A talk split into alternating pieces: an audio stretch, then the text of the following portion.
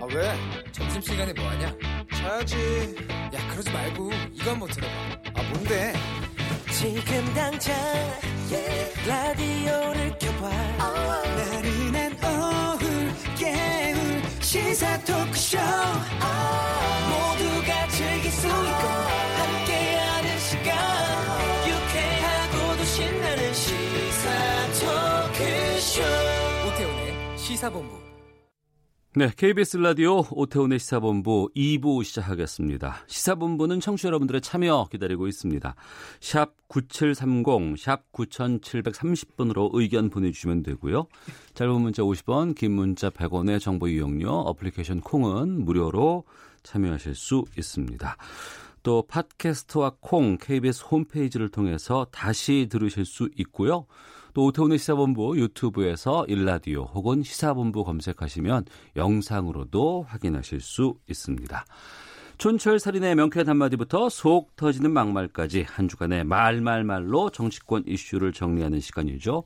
각설하고 김용남 전 자유한국당 의원 자리하셨습니다. 어서 오십시오. 네, 안녕하세요. 2주 만에 뵙습니다. 예, 휴가 다녀오셨다면서요? 좀 일찍 다녀왔습니다. 예. 좋으셨어요? 아, 좋았죠.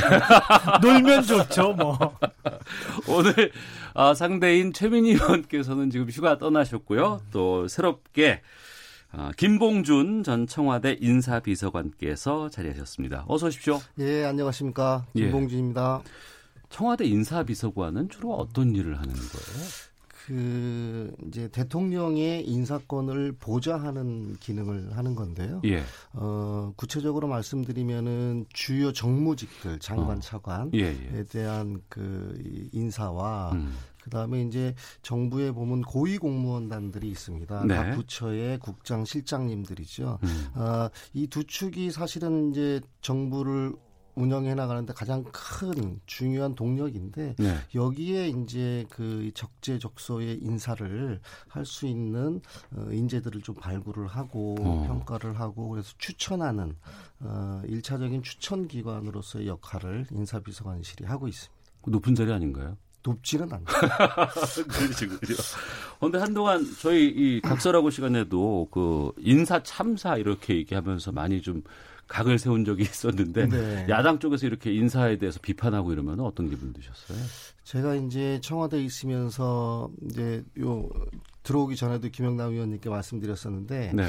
그 다른 정치 이슈들은 사실은 볼 겨를이 없, 음. 없었습니다. 네. 그런데 에, 저희 담당 업무다 보니까 음. 아, 특히 인사와 관련돼서 야당과 또 여- 언론, 국민들의 문제 제기는 늘 좀 보고 있는데요. 네. 어, 일단은 그 저희야 음, 진짜 적소적재 인사를 하고 싶은 이제 욕심과 예. 그런 방향으로 가는데 어, 좀 가끔 좀 국민의 눈높이에 안 맞는 인사들이 음. 좀 있, 있을 수 좀 있었고요. 그래서 그럴 때 좀 송구하죠. 예. 그리고 이제 특히 또 야당에서 비판하시는 내용들 중에 어, 좀 아픈 부분도 솔직히 말씀드리면 있었고요. 예. 그다음에 또 인사라는 게 어, 좀 잘못된 정보와 잘못된 평가가 전제돼서 세간에 많이 음. 좀 대화들이 이루어지는 때는 좀 답답하기도 하고 예. 그래서 늘 아무튼 뭐이 조심스러운 자세로 예. 일을 해나가고 있었습니다. 이 부분에 대해서는 김영남 의원께서 하실 말씀 많으실 것 같은데. 그러니까 청와대 인사비서관이 뭐 높다면 높고 예, 뭐 예. 장관급 자리는 아니니까 뭐 어, 겸손하게 높은 자리는 아니라고 그러셨는데 비교하면 그거하고 비슷한 것 같아요. 조선시대에 왜 2조 전랑직이 있었잖아요. 음. 그게 정오품 정도 뭐 객관적으로는 높은 자리는 아닌데 네. 쐐기는 무지하게 센 자리죠. 그래서 어. 2조 전량직을 누가 차지하느냐에 따라서 이제 뭐 그때 당파 싸움도 세고 그랬는데 네. 글쎄 그 인사 관련해서는 역대 정부 뭐다 아, 만족스러울 만큼 좋은 인사를 내놓은 정부는 없었다고 볼 수 있습니다만 문재인 정부는 좀 심해도 좀 너무 심한 거 아닌가 싶습니다. 알겠습니다.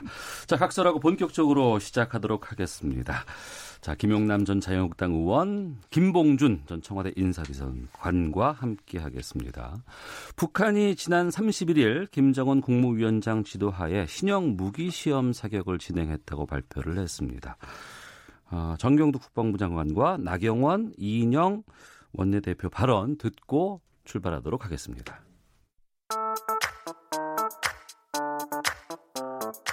우리를 위협하는 모든 세력을 적으로 보아야 합니다.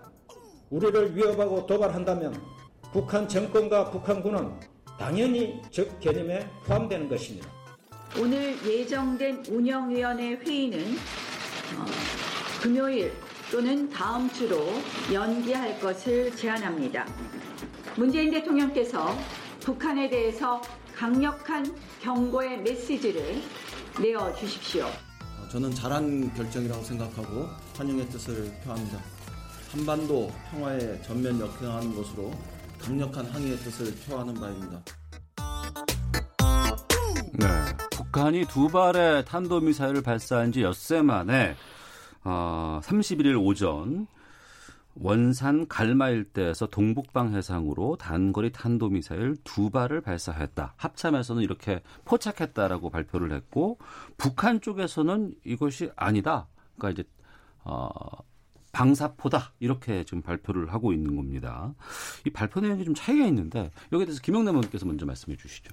처음에 이제 국방부에서 탄도미사일이라고 발표했을 때 네. 이게 고도가 기존 거보다 너무 낮다. 아, 예. 고도 30km 정도로 날랐기 때문에 그래서 뭐 새로 개발된 탄도 미사일 아니냐 뭐 이런 얘기가 있, 었습니다만 북한에서는 신형 방사포라고 발표를 했어요. 그래서 탄도 미사일로 발표를 했던 국방부 그 정보가 좀 틀렸던 거 아니냐 그러는데 여기서도 한 가지 좀 걱정되는 게 그만큼 우리나라 아, 국방부하고 미국이나 일본하고 정보 교류가 안 되는 거 아닌가 싶어요. 정보 교류가 안 되고 예. 있다. 어. 미국에서도 이거를 탄도 미사일로 어, 봤을지도 사실 의문입니다. 예. 우리만 이 여섯 어 6일 전에도 탄도 미사일 쐈으니까 이번에도 탄도 미사일 아니겠느냐라고 짐작해서 발표했던 것이 아닌가. 어. 사실은 그 고도가 낮아서 처음부터 조금 이상하다는 얘기는 있었거든요. 예. 그래서 이 부분에서도 부실한 정보력이 좀 드러난 거 아닌가 싶습니다. 음, 부실한 정보력이다. 정보가 틀렸다 이렇게 말씀하시는데요. 일단 이제 처음에 요번에 그 발사체가 발표된 이후에 네. 네, 국방부가 그 탄도미사일로 추정을 해서 발표를 했던 건 사실이고요. 음. 그 다음에 이제 또 덧붙여서 이제 재원이라든가 이런 건 추가적으로 분석을 해서 공개를 하겠다고 좀 했었습니다. 네.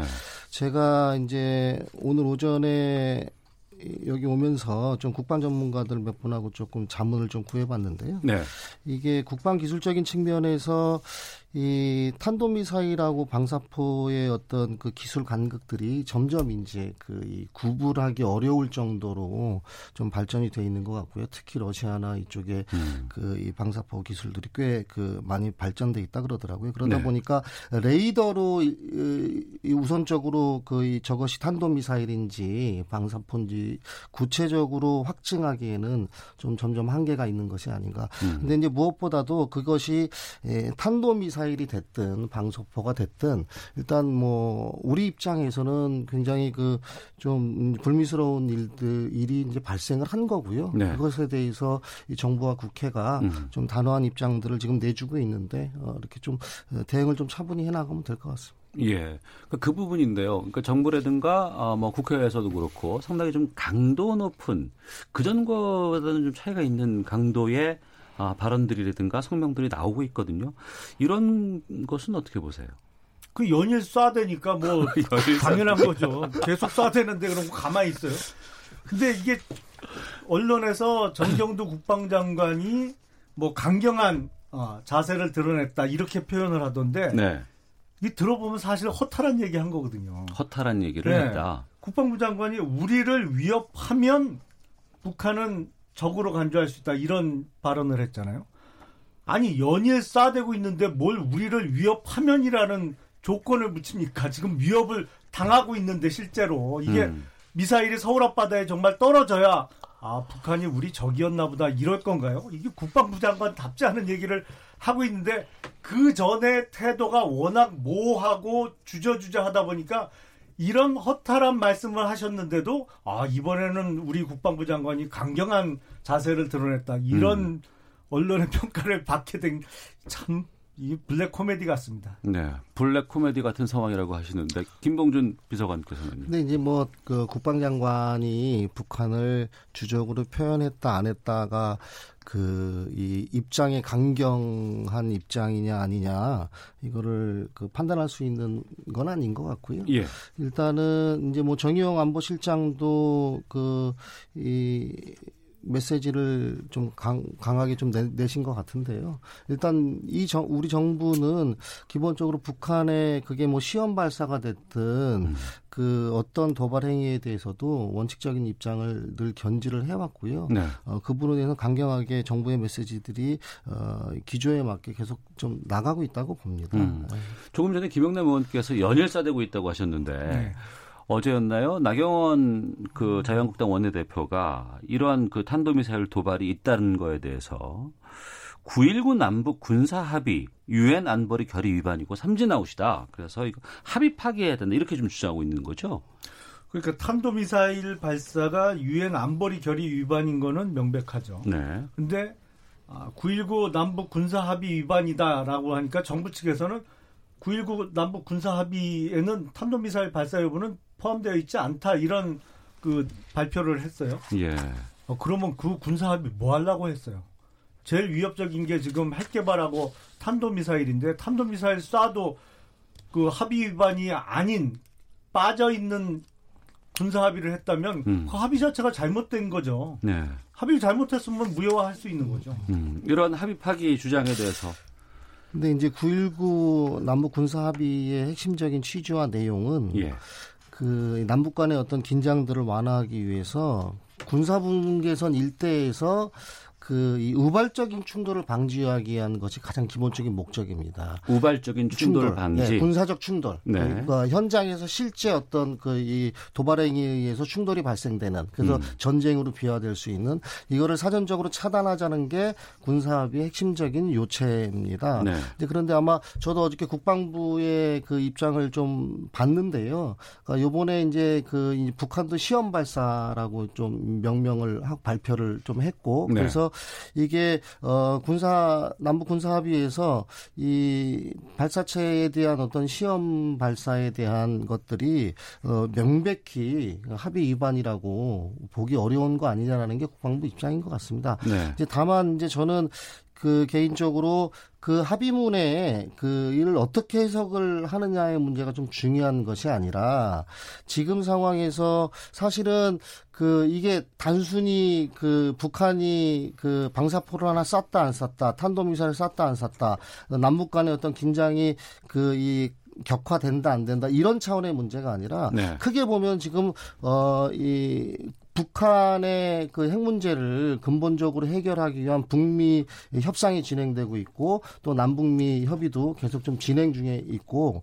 어 이게 제가 볼 때는 제일 중요한 국면을 지나가는 것 같습니다. 음. 그래서 어찌 됐든 이렇게 아주 거의 글로벌 차원에서도 굉장히 큰 이슈인데 이 문제를 해결하는 과정에서 저는 뭐 여러 가지 좀 잡음이나 이런 건 있을 수 있는데 네. 근데 요 그 이 방사포 발사한 거를 가지고 어 군사 합의를 폐기해야 된다는 거는 마지막 어, 30층짜리 건물 짓고 있는데 1층 쪽에서 뭐 조금 기둥에서 좀 기스가 났다고 해서 건물 네. 자체를 부숴버리자는 얘기 아닐까 그런 음. 조금 우려를 하고 있습니다. 예. 글쎄 6일 전에는 탄도미사일 쏜 거는 확인이 음. 됐는데 어제 쏜 게 탄도미사일이 아니고 북한에서 신형 방사포라고 발표했다고 해서 아이 뭐그 그, 그까지 거 갖고 무슨 뭐 이렇게 문제 삼냐 이런 태도는 조금 글쎄요 네, 문제가 네, 있어 보이는데요. 그런 네. 취지의 말씀은 아니었고요. 알겠습니다. 네. 예. 지금 7월 임시국회가 이제 안보국회로 지금 열리고 있는데 아마 이 부분이 좀 뜨거운 화두가 되지 않을까 네. 싶은 생각이 좀 들기도 하고요. 자, 김용남 전 자유한국당 의원, 김봉준 전 청와대 인사비서관과 함께 각설하고 진행하고 있습니다. 자유한국당 이야기를 좀 나눠볼까 합니다. 황교안 대표가 기자회견을 통해서 여러 발언을 했는데요. 친박에 빚진 것 없다. 도로 친박당이라는 것은 언론이 만들어낸 것이다. 이런 이야기가 나왔습니다. 이번 발언 어떻게 해서 나오게 된 건지를 좀 말씀해 주세요. 배경은 아무래도 최근에 있었던 이제 당직 인선과 관련된 것으로 보입니다. 예. 그러니까 예.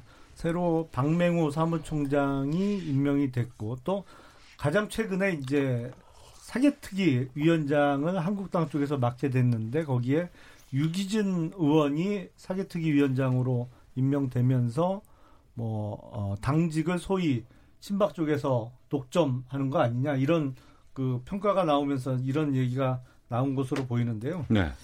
아, 이런 얘기 할 거면 뭐 하려고 밥 먹자고 기자들한테 하셨는지 모르겠어요. 그 말씀은 어떤 뜻이에요?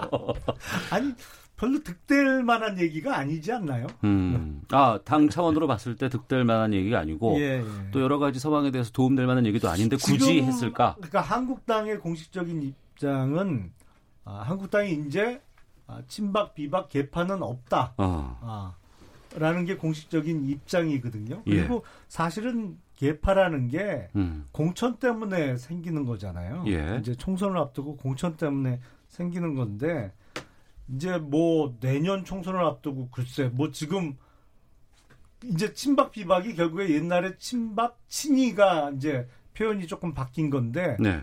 아니 두 분 다 뭐 지금 공천에 개입할 상황이 전혀 아니잖아요. 그러니까 음. 그런 의미에서 기존의 개파는 별 의미가 없는 거죠, 사실은. 네. 그 민주평화당의 박지원 의원이 이번 그 황교안 대표의 발언에 대해서 친박과 비박의 인심을 모두 잃었다 이렇게 평하기도 했습니다. 그 개파 갈등을 오히려 인정한 셈이 아니냐 이런 평가도 나오고 있는데 김봉준 비서관께서는 어떻게 보셨는지? 그래서 저는 이제 뭐이 국민의 한 사람으로 이, 이 이슈를 볼 때 친박과 비박의 인심을 뭐 잃고 않고는 사실 국민 입장에서 별로 중요한 것 같지 않습니다. 네. 예, 그건 뭐 당 내부의 문제인데 일단 저희가 이제 그 사실은 민주당 계열도 과거에 정당이 조금 어려워지고 이럴 때 이런 늘 개파 논란에 좀 휩싸이고 그랬는데요. 그거를 극복할 수 있는 거는 결국 이제 국민들의 어떤 이제 이해와 음. 국민들과의 소통 문제인 것 같습니다. 네. 그래서 저는 이제 개인적으로 이제 자유한국당 쪽에 좀 조언을 드리고 싶으면 은 예. 싶은 거는 예. 일단은 굉장히 좀 어수선하고 좀 어려우신 거는 사실인 것 같아요. 지금 상황이. 예. 그런데 그게 예, 결국은 이제 저희도 경험으로 보면 마지막에 이제 개파 논쟁 가고 그러면은 당 지도부는 아 개파가 없다 탕평에서 하고 있다. 그런데 이제 어 언론과 또 다른 당에서는 개파 프레임을 또 하고 그래서 이제 좀 악순환이 되는데요. 그럴 때일수록 음, 더 국민을 좀 바라보고 국민들의 감성과 어, 국민들의 생각과 소통하는 걸로 좀 돌파를 해야지 네. 어떤 뭐 프레임 대 프레임 어떤 또 이 몇 마디 워딩으로 음. 어, 이 지금 상황을 극복하기 어렵지 않을까 이런 말씀을 드리고 싶습니다. 예. 청취자 1457님께서 차기 국회의원 자유한국당 공천 1순위 김용남 의원님 파이팅. 자유한국당 파이팅. 이러다 감사합니다. 또 보내주셨고요. 유튜브에서 영상 보고 계 시는 보리님은 김용남 의원님 오랜만에 오셨나요? 어, 이분 자주, 자주 보시는 아, 분인 것 그러게요. 같은데요. 네.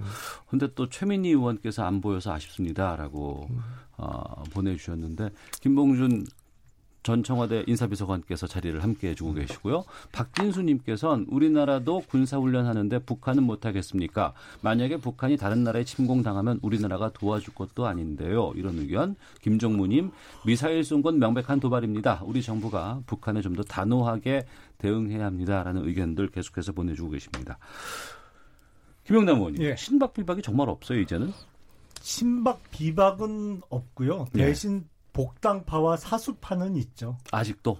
아니 그러니까 그 당이 좀 힘들 때 네. 그때 바른정당으로 예, 탈당했다가 돌아오신 분들하고 음. 그때 당에 계속 남아 있던 사람들하고는 이게 사실은 어, 어떤 면에서는 이 갈등이 지금보다 훨씬 약해질 수가 있었는데 네. 전 대표 시절에 그러니까 홍준표 당 대표 시절에 당시 홍준표 대표가 소위 복당파하고 손을 잡고 그때는 또 오히려 거꾸로 당직을 다 복당파가 독점을 했어요. 네. 그러다 보니까 이제 탈당했다가 복당했는데 복당하자마자 어떤 좀 반성하는 그런 자세보다는 그때 다 당직을 독점하면서 그때 오히려 조금 갈등이 어, 깊어진 것 같아요. 네. 그 복당파 말씀하시니까 최근에 보면 뭐 남경필, 원희룡, 김무성, 유승민, 뭐 안철수 이렇게 해서 뭐 새롭게 좀 그 지지 아 세를 좀 규합하고 있는 움직임들이 있다더라 이라는 얘기 있는데 좀 들어보셨어요?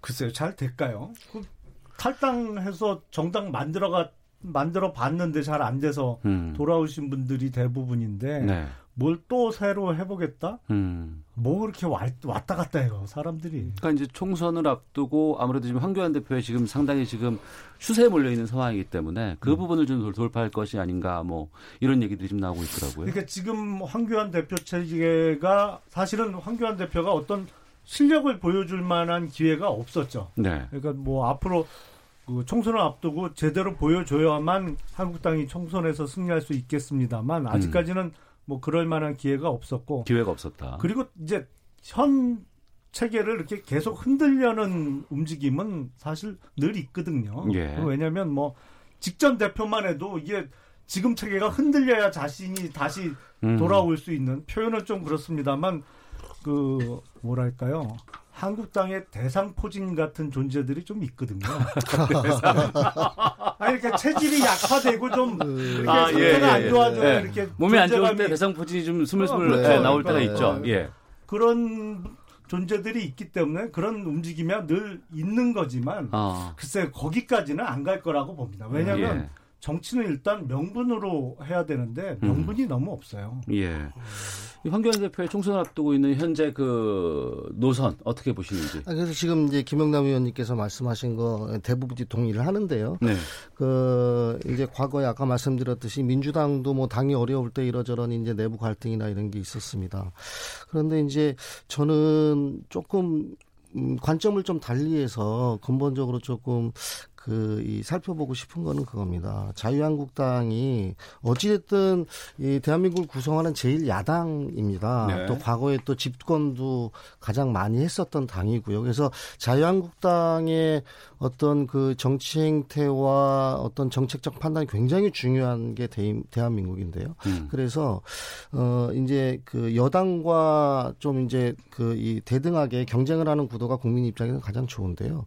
좀 이제 걱정이 되는 거는 그러니까 황교안 대표 개인의 리더십이라든가 나경원 원내대표의 개인의 어떤 리더십 문제 저는 이 차원의 문제를 좀 넘어서지 않았는가. 그러니까 음. 이제 당이라고 하면 진짜 유수한 그 역사적 전통을 가진 정당들이거든요. 대한민국에서는 당의 리더십이 늘 존재해 왔습니다. 당의 리더십은 뭐냐면은 당이 위기가 되, 처했을 때 음. 지도부를 과감하게 교체하는 리더십이고요.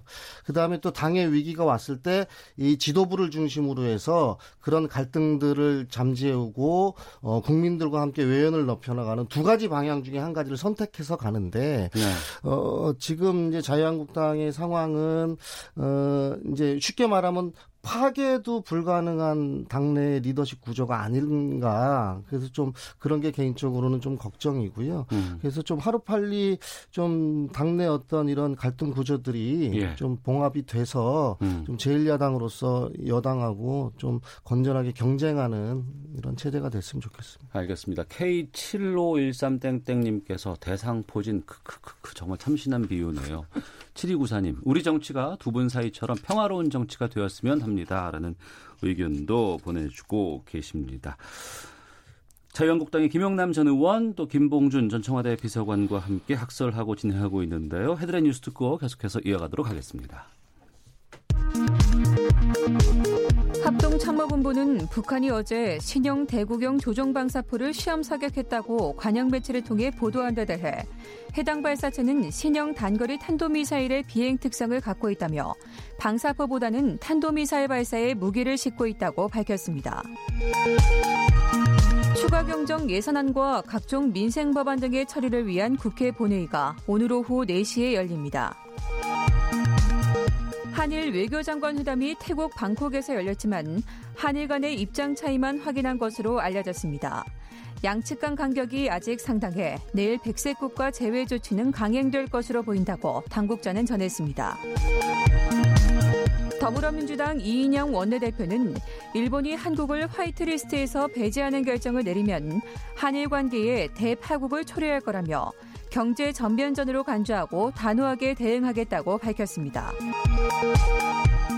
미국 중앙은행인 연방준비제도가 현지 시간 31일 2008년 금융위기 이후 약 11년 만에 기준금리를 0.25%포인트 내렸습니다. 지금까지 헤드라인 뉴스 정한나였습니다. 이어서 기상청의 송소진 씨 연결합니다. 미세먼지와 날씨 정보입니다. 오늘도 공기는 깨끗합니다. 대기 확산이 원활한 상태여서 현재 전국의 초미세먼지 농도가 10마이크로그램 이하로 나타나고 있습니다. 종일 청정한 대기 상태가 이어지겠습니다. 한편 더위가 점점 더 심해지고 있습니다. 현재 전국 대부분 지방에 폭염특보가 발효 중인 가운데 오늘 한낮 기온이 대구 36도, 대전, 광주, 강릉 35도, 전주 33도, 서울 31도까지 오르겠고요. 내일은 서울 서울이 33도, 대구 36도가 예상됩니다. 다음 주까지 대부분 33도를 웃도는 폭염이 이어질 전망이고 밤 사이에는 열대야가 나타나는 곳이 많겠습니다. 건강 관리에 각별히 신경을 쓰셔야겠습니다. 이렇게 낮 기온이 크게 오르면서 대기가 점차 불안정해지고 있습니다. 때문에 밤까지 전국 곳곳에 천둥 번개를 동반한 5에서 20mm 정도의 소나기가 오겠습니다. 내일도 남부 내륙과 제주도에 오후 한때 소나기 소식이 있고요. 주말에는 전국이 맑을 전망입니다. 현재 서울의 기온은 28.6도, 습도는 74%입니다. 미세먼지와 날씨 정보였습니다. 이어서 이 시각 교통 상황을 KBS 교통정보센터 박경은 씨가 전해드립니다. 네, 휴가 행렬은 이번 주 절정에 달할 것으로 보이는데요. 아침부터 강원도 동해안 쪽으로 가는 차들이 많습니다. 먼저 서울 양양고속도로는 지금 전체 58km 구간에서 밀리고 있는데요. 강일에서 서종 부근, 또 가평 휴게소에서 강촌, 남춘천에서 춘천 부근과 유로도 홍천 휴게소에서 내촌까지 답답한 흐름 이어지고 있습니다. 영동고속도로 강릉 쪽으로 교통량도 만만치가 않은데요. 서창에서 월곡 부근과 군포에서 부곡 부근, 또 신갈에서 양지 터널, 호법 풍기점 부근과 만종에서 원주, 더 가서 새마을 부근, 이후로도 횡성휴게소에서 둔내 부근과 또 동둔내에서 봉평터널까지 총 51km 구간에서 밀리고 있습니다. 중부고속도로 남이 쪽으로는 동서울요금소에서 산곡 부근과 중부 1터널부터 중부 1, 2터널 쪽으로 정체고요. 이후로 진천 부근에서는 1차로 막고 사고 처리하고 있습니다. 이 때문에 진천에서 진천터널까지 6km 구간 여파받고 있고요. 남해고속도로 부산 쪽으로는 하만 2터널 추돌 사고 때문에 1차로 막혀 있습니다. 사고 여파 더해지면서 7월에서 하만 2터널까지 정체입니다. KBS 교통정보센터였습니다.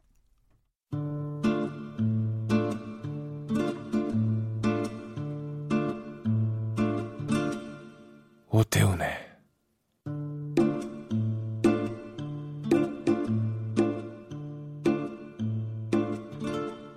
시사본부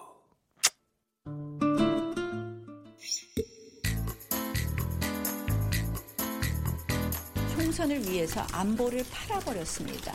대한민국 국민의 목숨과 안전을 팔아버린 그런 셈입니다. 이 사태를 내년 4.15 총선까지 끌고 가려는 속셈을 내비친 것입니다. 양정철 원장을 즉각 해임해야 합니다. 어, 향후 이와 같은 방식의 논란이 없도록 강력하게 이제 경고 조치를 한 상황입니다. 어떤 맥락에서 유감을 구하신 거라고 저희가 이해하면 될까요? 발표한 게 다예요? 연구원 명의로 나온 보고서인데 연구원 입장이랑 좀 차이가 있는 겁니까? 그 맥락 그대로 이해하시면 됩니다. 총선을 위해서 안보를 팔았다고 하는 나경원 원내대표, 또 정동영 대표의 비판, 또 여기에 대해서 더불어민주당 이재정 의원의 발언, 쏟아지는 기자의 질문에 대한 양정철 민주연구원장의 답변까지 들으셨습니다. KBS 라디오 오태훈의 시사본부 각설하고 김영남 전 자유한국당 의원, 김봉준 전 청와대 인사비서관과 함께하고 있습니다. 민주당의 싱크탱크인 민주연구원에서 한일 갈등이 내년 총선에서 민주당에 유리할 것이라는 보고서가 나왔고 이것 때문에 논란이 일고 있습니다. 자, 이 민주연구원의 보고서 한일 갈등이 총선에 긍정적이라는 어떻게 보셨어요, 김영남 의원님?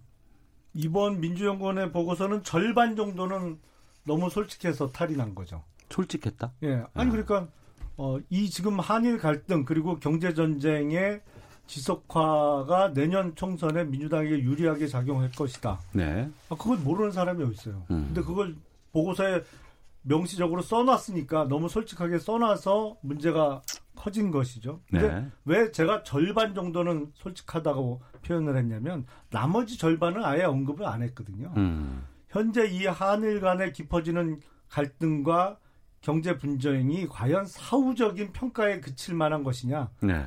이걸 사전적으로 의도한 면은 없었느냐? 의도? 의도적으로 양국 정상이 어, 한일 간의 과거사와 민족 감정을 자신들의 정치적 목적을 위해서 이료, 이용하려는 네. 어떤 의도가 있었기 때문에 이 상황까지 끌고 온 것은 아니냐 이 부분에 대해서는 전혀 언급은 없었거든요. 그러니까 음. 제가 보기엔 사후적인 평가 부분 절반 정도 그냥 너무 솔직하게 썼다 이렇게 생각을 합니다. 네.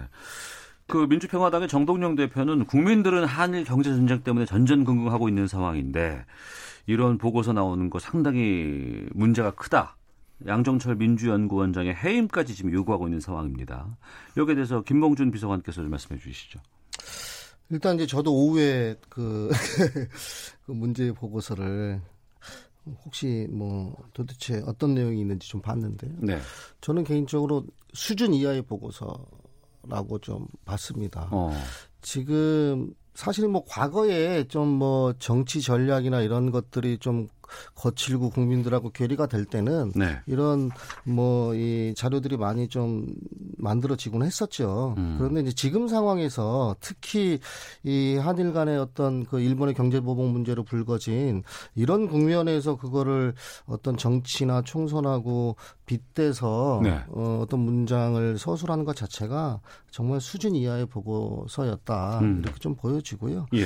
어, 이제 양정철 원장의 어떤 정치적 존재 때문에 이게 이 문제가 더 좀 부각이 되는 것 같습니다. 음. 이제 그렇지 않았으면은 뭐 이렇게 큰 이슈가 안 됐을 텐데요. 네. 어, 그 얘기는 좀 뒤집어 놓고 보면은 그렇게 좀 국민들이나 야당 언론으로부터 그 정치적 그 비중이 있는 그 양정철 원장이 취임한 이후에 어, 과연 그 좀 거기에 걸맞는 시스템이나 이런 것들이 좀 보완이 됐는지 음. 좀 점검을 해보는 게 오히려 민주당 입장에서는 중요할 것 같고요. 네. 그다음에 요 사안에 대해서는 뭐 최고위원회 참석해서 양정철 원장도 좀 뭐 송구하다는 말씀을 드렸고 음. 어, 당 입장도 어이 비교적 좀그 감명하게 좀 나온 것 같습니다. 네. 그래서 이게 어 민주당 전체의 시각이라든가 민주정 음. 민주연구원의 전체 시각은 그 아닌 거는 확실한 것 같고요. 예. 다만 어 이런 문제로 좀 이 논란을 야기한다는 것 자체가 여당 입장에선 국민들한테 되게 송구한 일인 것은 사실인 것 같습니다. 음.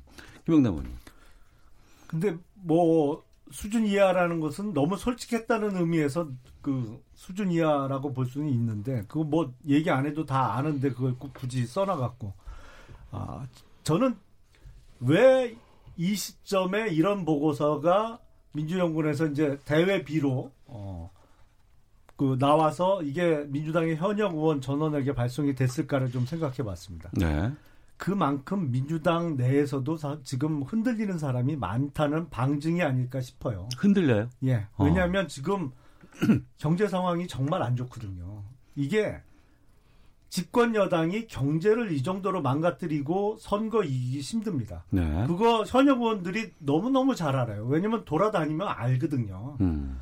그래서 현역 의원들 내에서도 일부 지금 어, 문재인 정부의 경제 정책이나 어떤 그 여러 가지 복지 정책, 교육 정책에 대해서 이제 반발할 상황이 됐어요. 네. 근데 그 흔들리는 것을 걱정하지 마라. 음. 이거 한일 경제 전쟁 오래 지속되고 갈등 깊어지면 우리가 내년 총선 이길 거니까 너무 흔들리지 마라. 이런 당부용으로 이런 보고서가 나온 것이 아닌가 싶습니다. 네. 현역 의원들한테 비공개로 다 전달됐잖아요. 어. 이런 분석에 대해서 김봉준 의원께서 좀 비서관께서는 과하신 분석 같고요. 그 민주연구원의 그 이게 실제 뭐 원장한테 보고가 되거나 결제되지도 않고 그냥 갔는데요. 각종 정책 보고서들이 그렇게 의원님들한테 어 정보로 제공 정책 정보로 제공이 됩니다. 그런 네. 관행들이 있었던 것 같아요. 음. 그래서 제가 아까 말씀드렸던 시스템을 보완을 하라는 얘기는 그런 것들이 한번 점검이 돼야 될 것 같습니다. 네. 이게 민주연구원 명의 든 아니면 단 당의 어떤 전략위원회 명의든 여기 실무자들이 작성한 보고서들은 사실은 정부 여당의 보고서가 되, 그로 표현될 수밖에 없죠. 문제가 됐을 경우에 네. 그랬을 때는 정말 의도치 않은 이런 또 그 이 이슈들을 만들어내고 정부 여당이 좀 어려워지는데요. 그런 시스템 점검을 좀 하면은 어좀 정비가 되지 않을까 이런 생각을 하고 어 이런 실수들이 좀 재발될 가능성들은 저는 없어 보입니다. 알겠습니다. 알겠습니다. 그럼 그 핵심 내용에 대해서 좀 두 분께 의견 좀 나눌까 싶은데요. 지금 발등에 떨어진 불처럼 지금 다가오고 있습니다. 한일 간의 여러 가지 수출 규제라든가 지금 당장 내일 우리나라를 일본이 백색 국가, 수출 심사 우대 국가에서 제외할지를 결정한다고 하고 오늘 조금 전에 있었던 그 한일 외교장관 회담은 현재로서는 지금 성과가 별로 없었던 것으로 어, 끝난 것으로 지금 어, 나오곤 있습니다. 지금 내일 어떤 결정을 일본이 내릴 것 같고 우리는 여기에 대해서 어떻게 대응하는 것이 바람직하다고 보시는지 두 분께 좀 말씀 듣겠습니다. 우선 지금 돌아가는 상황을 봐서 특히 이제 우리나라 여야 대표단이 일본을 갔죠. 그래서 네. 일본의 자민당의 이제 니카이 간사장을 만나기로 했는데 한 번 연기를 하고 그리고 급기야 오늘은 아예 회담을 취소해 버렸어요. 예, 그러니까 예. 일본까지 갔는데 그냥 어 일본이 막 나가고 있는 건 뭐 틀림없습니다. 근데 이런 면으로 볼 때 내일 소위 그 백색 국가에서 제외하는 발표를 강행하려는 것으로 거의 보입니다. 네. 근데 이거는 누가 봐도요. 그러니까 우리 지금 뭐 한일 간에 한번 붙어보자 그래갖고 우리는 어? 코뼈 부러지고 저쪽은 코피 터졌다고 좋아하고 어느 한쪽이 뭐 이겼다 할 일이 아니에요. 이거는 윈윈 게임을 해도 모자랄 판에 이건 양쪽 다 그 손해 보는 lose lose 게임인 게 명백하거든요. 음.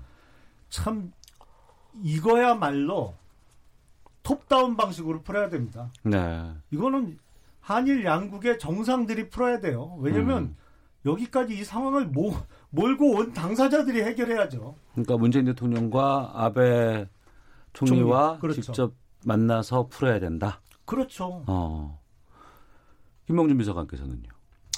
근데 뭐 이 문제가 이제 생긴 이후에 지속적으로 이제 어 언론과 야당 또 국회에서도 아무튼 이제 지금 김 의원님 말씀하셨듯이 뭐 대통령과 아베 총리가 직접 만나서 풀어야 된다. 뭐 이런 이제 주장들이 좀 많이 있었습니다. 네. 저는 이제 그거는 이제 최종적인 결과적으로 어, 어떤 결과가 매듭 지어졌을 때 충분히 뭐 자연스럽게 검토할 수 있는 것 아닌가. 근데 그런 거기까지 가는 과정에서 대한민국 정부는 대한민국 국익과 어, 국민들의 그 이 국익 입장에서 당연히 뭔가를 하고 있지 않겠습니까? 네. 저는 이제 그런 신뢰는 좀 가져주셨으면 좋겠어요. 음. 그러니까 언론에 공표화되지 않는다고 해서 어, 대한민국 외교부라든가 외교안보 라인이 에, 다 발놓고 있고 아무것도 안 하고 있다라는 좀 그 이 오해는 없었으면 좋겠고요. 예. 저는 그런 측면에서 오늘이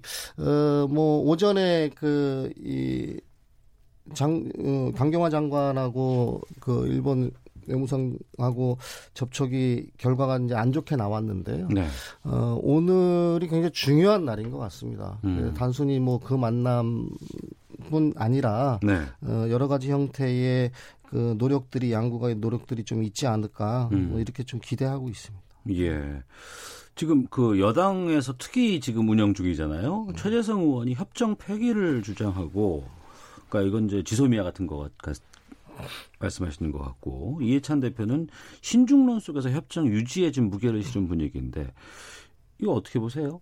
저는 이제 음 최재성 특위위원장이 그 이야기를 한 그 시점과 예. 어, 그다음에 이해찬 대표께서 음. 염두에 두고 어떤 시점에서 한 발언과 시점의 차이가 있다고 보던데 예를 네. 들면은 최재성 특위위원장은 이게 화이트리스트에서 최종적으로 제외됐을 때 네. 우리가 어떻게 할 거냐. 음. 당연히 지소미아 폐기해야 된다라는 원칙적 입장을 말씀을 하신 거고요. 예.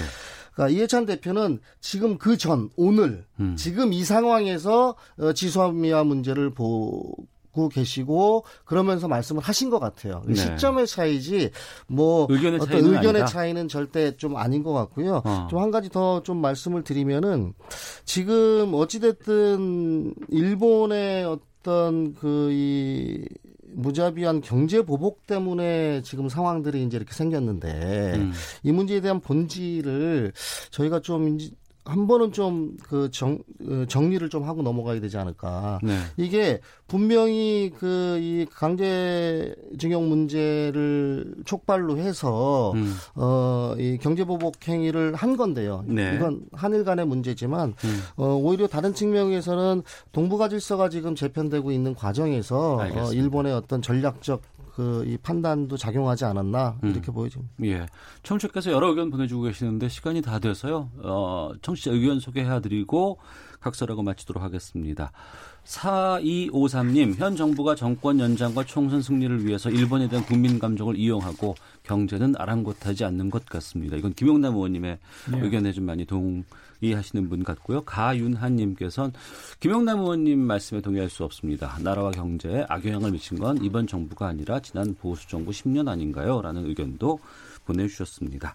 김용남 전 자유한국당 의원, 김봉준 전 청와대 인사비서관과 함께 각설하고 자 오늘 여기서 인사를 드리고 물러 나셔야 될 것 같습니다. 두 분 말씀 고맙습니다. 네, 감사합니다. 감사합니다. 오태훈의 시사본부는 여러분의 소중한 의견을 기다립니다. 짧은 문자 50원, 긴 문자 100원의 정보 이용료가 되는 샵 9730, 우물정 9730번으로 문자 보내주십시오. KBS 라디오 앱 콩은 무료입니다. KBS 라디오 오태훈의 시사본부. 지금 여러분은 대한민국 라디오 유일의 점심 시사 프로그램을 듣고 계십니다. 네, 1시 46분 지나고 있습니다. 한 주간의 시사 이슈를 법률적인 관점에서 풀어보는 시간 시사법정. 오늘 도진기 변호사와 함께 하도록 하겠습니다. 어서 오십시오. 네, 안녕하세요. 예, 오늘 시사본부 처음 찾아주셔서 반갑고요. 예, 반갑습니다. 예. 예. 그 도진기 변호사께서 부장 판사 시절에 예. 선택이라는 작품을 쓰셔서 작가로도 데뷔를 하신 예. 경력이 있으시네요. 네. 그 추리 소설인데요. 예. 제가 어린 시절부터 좋아했었고 어. 그 쓰게 된 계기는 예. 좀 졸작들 때문이었습니다. 무슨 뜻이에요? 그 좋은 작품을 읽다가 예. 가끔씩 이제 허접한 작품들을 좀 보게 됩니다. 네네. 특히 그 당시에 그 일본 추리 소설 붐을 타고 음. 일본 소설 중에 좀 함량 미달의 작품들이 좀 쏟, 슬쩍 묻어 나오더라고요. 아, 여기서 일본이 살짝 나오네요. 그래서 그게 약간 개인적으로는 좀 이 약간 배알도 들리고 예, 그래서 예. 나도 쓸 수 있겠다 그런 음. 생각이 시작을 해봤죠. 네. 판사 시절 실제 사건들을 다룬 법정물도 쓰셨다면서요. 책으로. 예, 그 이번에 나오는 합리적 의심이라는 책인데요. 그 예. 제가 다룬 사건은 아니고 어. 그 언론에 크게 보도돼서 이제 시민들이 많이 아실 사건인데 예. 그 낙지 살인 사건이라고 아, 예, 실제 예, 예. 있었던 사건입니다. 예. 여기서 모티브를 얻어서 어. 쓴 법정 소설입니다. 예. 참 작가로도 왕성한 활동을 어, 벌이고 계시는데요. 오늘도 좀 좋은 말씀 부탁드리겠습니다. 예. 일본 정부가 박근혜 정권이 출범한 2013년부터 외교 라인을 통해서 강제 징용 판결과 관련한 정부 차원의 적극적인 개입할 것을 압박하는 내용이 담긴 외교 문건이 공개가 됐습니다. 예. 이 공개된 문건을 보면 일본 정부가 컨트롤할 수 없는 심각한 문제로 발전할 수 있으니까 이렇게 하면서 우리 정부를 위협한 사실 드러났는데 이거 내정 간섭 아닌가요? 사실 내정 간섭으로 충분히 볼 수 있습니다. 예. 그 일본 입장에서는 뭐 자기들도 큰 이해관계가 걸려 있으니까 그렇게 할 수 있다고 하지만 어. 분명히 이제 우리나라 사법부의 재판 문제거든요. 예. 그래서 그만큼 이제 일본 입장에서도 그 중대한 사안으로 인지했던 것 같습니다. 음. 왜냐하면 그 징용 피해자들만 해도 최소 20만에서 한 70만 원까지 추산이 되거든요. 네네. 이 개인들이 다 청구를 한다면 이제 금액도 막대하지만 음. 나아가서 이게 또 더 다른 소송으로 확대될 수도 있는 거고요. 네. 또 이런 소송이 그 활성화되면 국제사회에서 일본의 위상이라든지 음. 또 그 일제 강점 밑에 살았던 한국인 후손 네. 이 전부 다가 또 원고, 원고도 될 수 있는 그런 상황까지도 염두에 뒀던 것 같습니다. 그러니까 당시 정부가 내정 간섭을 이걸 판단을 했으면 국제법을 통해서라든가 일본 정부에 항의한다거나 뭐 대응할 수 있는 방안도 있었을 것 같은데 이 정부 일본의 압박에 대해서 박근혜 정권과 양승태 사법부 간의 재판 거래가 이루어진 것이 좀 드러나기도 있고 강제징용 대법원 판결은 5년간 당시에 미뤄졌었잖아요. 예, 그렇습니다.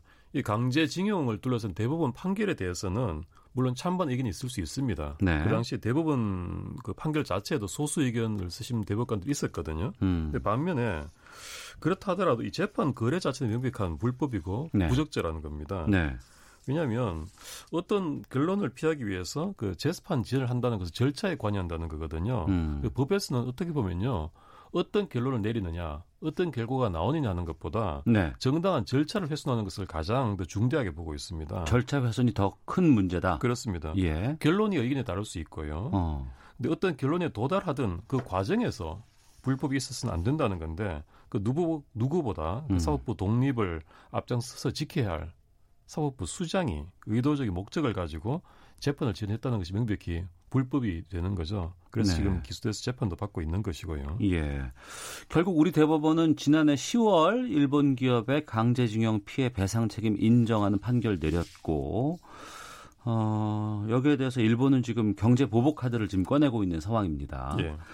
그러니까 일본은 1965년 체결된 한일 청구권 협정의 협상 기록 일부를 이제 공개하면서 지금 우리 강제징용 피해자들에 대한 보상은 이미 끝났다 이렇게 주장을 지금 되풀이하고 있는 상황이거든요. 예. 우리 대법원이 이번 판결을 내린 가장 중요한 쟁점은 어떤 부분인 거예요? 쟁점은 크게 네 가지입니다. 네. 첫 번째가 그분 말씀하신 내용인데요. 1965년도에 한일 청구권 협정이 있어서 한일 양국과 국민 간의 그 청구권이 모든 것이 최종적으로 종결되기로 한다라는 그런 협정이 있었습니다. 예. 일본 입장에서는 이 협정이 있었기 때문에 강제징용의 개인 피해자들의 청구권 또한 여기에서 포함돼서 소멸됐다는 입장인 거거든요. 예. 그, 래서 이것이 과연 이 협정에 포함됐느냐 안 됐느냐 이게 첫 음. 번째 쟁점이었고요. 두 번째는 너무 오래됐던 겁니다. 네. 65년도에 협정이 있었지만 강제징용 자체는 40년도 있었거든요. 음. 근데 우리 법에는 시효 제도라는 게 있어서 불법 행위가 10년 지나면 그 청구를 못 하도록 되어 있습니다. 네. 이 문제가 또 있었고요. 그 다음에는 그 당시 강제징용했던 회사가 음. 구 일본 제철이라는 회사인데 예, 예. 회사가 없어졌다는 거예요. 예. 그래서 지금 신일본 제철이라는 이름으로 갈아탔는데 다른 회사라는 겁니다. 음. 그럼 네 번째가 이 강제징용 피해자들이 일본에서 이미 소송을 했다가 네. 1심, 2심, 3심 다 졌습니다. 예, 일본에서. 일본에서 하는 거니까 사실 뭐 졌겠죠, 당연히. 그래서 이런 네 가지 관건이 있었거든요. 음. 근데 대부분에서 첫 번째 그 시효 문제에 대해서 아까 저 말씀드렸던 거 이거는 이 피해자들이 과연 지금까지 충분히 청구권 행사할 사정이 있었느냐. 네. 사실상 어렵지 않았느냐. 그래서 음. 시효를 주장하는 것은 권리 남용이다라고 해서 그 기각을 했고요. 두 번째는 회사가 없어졌다고 하지만 그게 기술적인 문제 때문에 회사나고 새로 창립하는 것일 뿐이지 네. 실질적으로 영업이라든지 인, 인력 같은 것을 그대로 승계했다. 음. 그래서 같은 회사다. 네. 이런 논리를 폈고요. 일본에서 판결이 존재한다는 주장에 대해서는 일본의 판결 자체가 식민지 지배를 적법이라고 전제한 위에서 한 판결이었어요. 그래서 음. 이것은 우리나라의 헌법에 위반된다. 네. 못 받아들이겠다. 어. 이렇게 했고요. 그다음에 마지막에 그 청구권 협상에 다 포함된 게 아니냐라는 데 대해서는 그 법 해석에 따라서 포함된 게 아니다 라고 해서 이 네 가지 단계를 다 뛰어넘고 최종적으로 이 개인 지- 징용 피해자들에게 손해배상을 인정했던 겁니다. 음. 그러한 대법원의 판단에 대해서 일본 정부는 보상이 다 끝난 상황이다 이렇게 지금 주장하고 있는 거고 예. 우리 대법원은 배상해줘야 된다 이런 이제 차이가 있는 거 아니겠습니까? 예. 근데 어젠가요 이 현직 부장 판사가 우리 부장 판사입니다 예. 우리나라에 일제 강제징용 배상에 대한 대법원의 판결을 정면 반박하는 의견을 지금 냈다고 하는데 그 이 현직 부장 판사는 2012년 대법원이 파기 환송하기 전에 1, 2심 판단대로 했을 것이다. 자기라면 예. 그런 입장을 밝혔거든요. 예. 이 주장은 어떻게 보셨어요? 그러니까 결국은 이제 대부분 입장에 반대해서 네. 이 한일 청구권 협정 안에 개인 청구권도 다 같이 포함돼서 소멸했다 이런 음. 주장인 거죠. 네. 근데 이게 사실은 새로운 개념은 아니고요. 음. 이미 그 기존 그 대부분 판결의 소수 의견에서도 네. 그런 의견이 있었거든요. 음. 그거를 그대로 지지한다 이런 입장을 밝힌 게 좀 제일 크고요. 예. 그 다음에 뭐 시효 문제라든지 이런 데 대해서 대부분과 다른 의견을 냈는데 이 점은 조금 저는 뭐 동의하기 어려운 부분도 좀 있습니다. 음. 하급심 쪽에서 이 대법원 판결에 대해서 공개 반박을 하는 경우가 흔한 건 아니죠. 극히 드물죠. 어. 일단 재판 과정에서 대부분 재판 결론에 대해서 반대하는 결론을 내리는 경우 자체가 일단 드물고요. 네. 왜냐하면 대부분이 최상급심인데 음. 대부분에서 이렇게 저렇게 판결하라라고 했던 내용을 하급심에서 다르게 할 수도 없는 것이고 예. 해봤자 또 깨지니까 그렇게 안 하는 거고요. 이 같은 경우처럼 개인적으로 음. 대부분 판결에 반대한다 이런 입장을 밝히는 경우는 더 드물죠. 네. 이 주장도 있습니다. 일각에서 이제 나오는 주장인데 법원이 정치라든가 외교 문제에 대해서 사법적인 판단을 내려서는 곤란하다. 이런 사법 자제론을 주장하는 쪽이 있던데 이 부분에 대해서는 어, 도 변호사께서는 어떤 판단하십니까? 그러니까 이것은 이제 사법 자제론이 그 사법 소극주의라는 또 다른 표현이 있는데요. 사법 소극주의. 사법 소극주의. 예. 네. 반대해서 사법 적극주의라는 입장도 있습니다. 네. 그러니까 사법부 역할에 대해서 어. 법규 해석에 그칠 것이냐, 예. 아니면 좀 더 창조적인 법적 해석을 통해서 현실에 개입할 것이냐 이런 음. 입장 차인데요. 굉장히 오래된 주제입니다. 네. 어떻게 보면 이게 논리적인 옳고 그름보다 개인적인 성향, 입장의 차이일 뿐 정답이 없는 문제일 수가 있는데요. 음. 이 사건과는 별개로 제 개인적으로는 일반론적으로 네. 모든 문제를 다 법이 해결하려 들고 음. 또 그럴 수 있다는 사고 방식에는 그렇게 찬성하지 않는 입장입니다. 음. 왜냐하면 법관들이 다 솔로몬 같은 사람은 아니거든요. 예. 그렇다고 뭐 의원들처럼 선출된 권력도 아니고 음. 그 자신의 판단에 대해서 과도한 자신감으로 개입하는 것보다는 좀 더 겸손하게 가야 할 필요가 있지 않나. 그래서 법이 너무 지나치게 개입하는 것도 문제가 있을 수 있다. 이런 일반론적인 생각을 가지고 있습니다. 알겠습니다. 자, 아, 다음 주제로 좀 넘어가 보도록 하겠습니다. 법원에서 그 한 은행 직원에게 속아 13억 원의 보험 상품을 가입한 신모 씨에게 은행 측이 7억 원을 보상하라는 판결을 내렸습니다. 이거 어떤 판결인지 좀 짚어주시겠습니까? 예, 이 노인분인데요. 예. 노인분이 토지 보상 수용금을 한 30억을 갖고 있, 있다가 이제 그 운영을 하기 위해서 은행을 찾았습니다. 네. 그 은행에 이제 VIP 팀장이 나와서 음. 이런저런 상담을 해주면서 13억 원을 그 은행 명의로 된 특정 금정 신탁이라는 곳에 넣어라라고 네. 제안을 한 거예요. 그래서 음. 노인이 그걸 믿고 예. 돈을 넣었는데 나중에 몇 년 지나서 찾아가 갔더니 그 돈이 없더라는 거예요. 전혀. 예, 알고 보니까 그 팀장이 어. 그 돈을 개인적으로 빼돌리고 아이고. 횡령하고 달아나 그 사고를 치고 그냥 가버린 겁니다. 예. 그래서 은행에서는 이 팀장을 면직 처리를 하고 예. 그 1년 동안 이 음. 노인한테 안 알려줬어요. 음. 그 1년 뒤에 노인이 그 사실을 알게 돼서 네. 소송을 했던 것입니다. 은행을 음. 상대로. 그 법원은 피해자에게 7억 원을 배상하라는 판결을 내렸는데 이 판결은 어떻게 보셨습니까?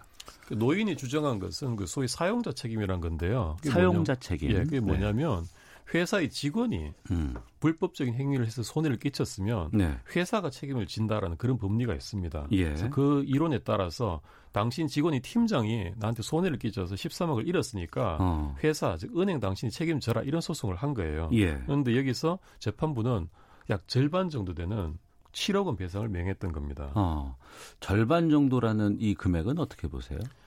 일단은 이제 13억의 이자 정도를 더해서 한 14억 정도를 기준으로 봐서 한 50%를 인정해 준 것 같거든요. 음. 이게 뭐냐면 그 기본적으로 은행은 책임이 있다. 음. 그런데 노인 당신도 실수 안 했냐. 예. 좀더 잘 알아보고 가입할 것이지. 음. 여러 가지 뭐 이상한 점에 대해서 궁금해서 확인해 보지도 않았고 네. 또 심지어 은행 직원이 집으로 와서 계약을 체결했는데 그런 점에 대해서 좀 책임을 물어서 금액을 깎은 것입니다. 알겠습니다. 시사법정 도진기 변호사 함께했습니다. 말씀 고맙습니다. 예, 감사합니다. 예, 오태훈의 시사본부 마치겠습니다. 내일 뵙겠습니다. 안녕히 계십시오.